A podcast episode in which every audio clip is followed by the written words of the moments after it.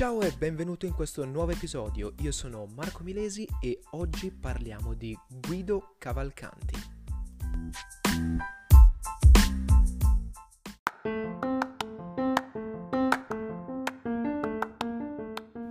Quando parliamo di Guido Cavalcanti parliamo di un altro fondamentale poeta del dolce stil nuovo. Nonostante sia stato un poeta molto importante, purtroppo le notizie pervenute al giorno d'oggi sulla sua vita sono davvero gran poche.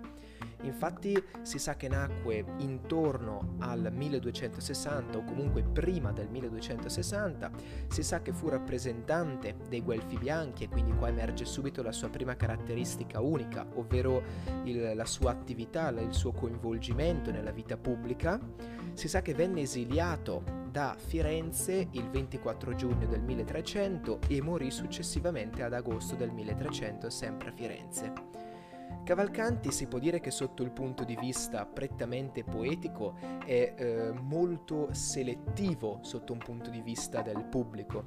Infatti eh, lui presentava delle enormi ostilità nei confronti delle persone definite da lui vili, cioè senza, eh, senza il cuore nobile fondamentalmente, nemiche di gentil natura, le definiva così lui.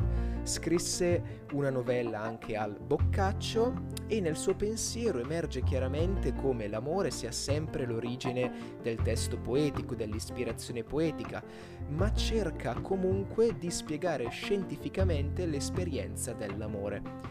Nel suo periodo storico le città principali erano Bologna e Parigi, entrambe munite di università. Cavalcanti sembrava aver adottato la corrente di pensiero dell'averroismo o chiamato anche aristotelismo eh, radicale che era in contrasto con alcuni dogmi della Chiesa lui va a uh, condividere alcuni temi fondamentali dello stil nuovo, ovvero la gentilezza del cuore, la superiorità della donna e l'esaltazione proprio del sentimento amoroso. E in più aggiunge eh, l'elemento di drammaticità che poi vedremo molto chiaramente della passione, che risulta essere indomabile, che risulta proprio come deviatrice questo sentimento e questa passione eh, della ragione. Cavalcanti analizza ogni sentimento, rendendolo quasi un vero e proprio personaggio all'interno dei suoi componimenti. Eh, questi diversi sentimenti entrano in contrasto tra di loro, rappresentando sempre meglio questa contraddizione dei sentimenti che si crea all'interno del poeta.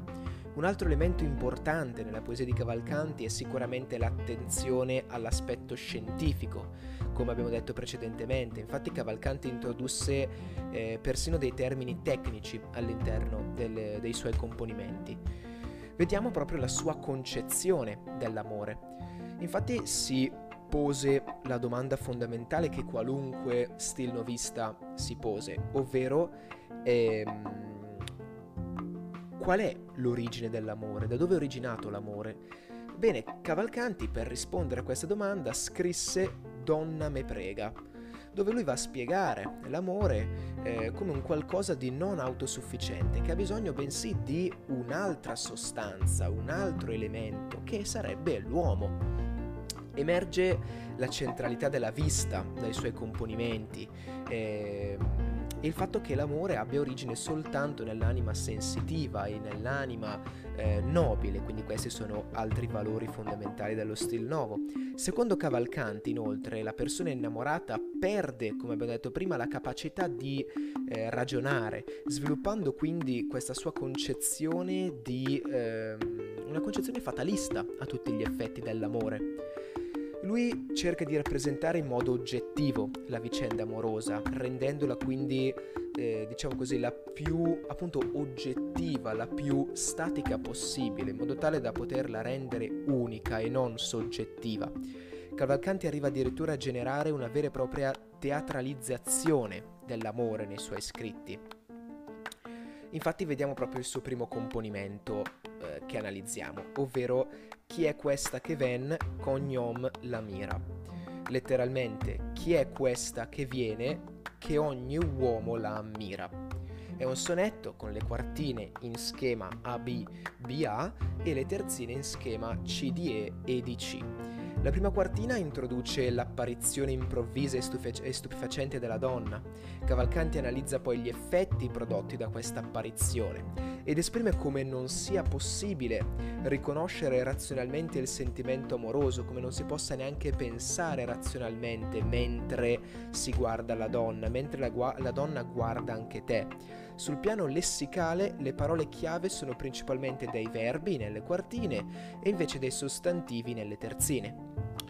Passiamo ora al secondo componimento. Voi che per gli occhi mi passaste il core. Bellissima mm, bellissimo sonetto con quartine in schema AB, BA e terzine in, schie- in schema CDE eh, Cavalcanti in questo sonetto spiega la centralità degli occhi e dello sguardo, non a caso voi che per gli occhi mi passaste il cuore, cosa vuol dire? Vuol dire che gli occhi della donna, voi che per gli occhi, voi che quindi tramite gli occhi mi passaste il cuore, mi arrivaste al cuore, quindi al cuore. Gli occhi quindi sono intesi come la porta attraverso cui l'amore si fa strada nell'io del poeta.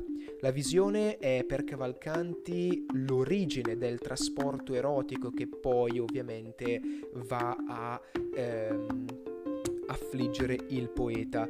Gli dà a questo trasporto erotico un tono quasi drammatico, infatti un altro elemento fondamentale della poesia di Cavalcanti è, sic- è sicuramente la drammaticità e eh, appunto sotto questo punto di vista emerge chiaramente quanto sia destabilizzante l'amore e soprattutto i suoi effetti sul poeta, sul modo di ragionare del poeta. Vediamo ora il terzo e ultimo componimento che vediamo di Cavalcanti. Noi san, noi sian, le triste penne isbigotite, ovvero eh, è un sonetto con quartine in schema AB-BA e terzine in schema CDE-DCE eh, in questo sonetto è come se fossero le penne e la mano del poeta a parlare. Questo vedremo successivamente viene usato da Cavalcanti come pretesto, come strategia per rendere oggettivo il sentimento amoroso. Comunque da questo sonetto emerge la centralità riconosciuta alla parola poetica e non più al poeta, in quanto il lessico è di carattere doloroso, evidenziando quindi la tipica visione distruttiva dell'amore di Cavalcanti. E ritornando alla frase precedente, quindi ehm, il fatto che emerga da questo sonetto la centralità riconosciuta alla parola poetica, inteso come l'attenzione che si sposta dall'io poetico a, ehm, a quello che è invece proprio la parola del poeta. Il sonetto si trasforma quindi in una sorta di scena teatrale in cui eh, sia la mano che la penna inizia a, iniziano a parlare, a esprimere sentimenti, le emozioni proprio sono espresse dalla mano e dalla penna, creando una visione oggettiva del sentimento amoroso. Questo era Guido Cavalcanti, ci vediamo nel prossimo episodio dove molto probabilmente parleremo della poesia comico eh, realista e niente, ci vediamo nella prossima puntata. Ciao!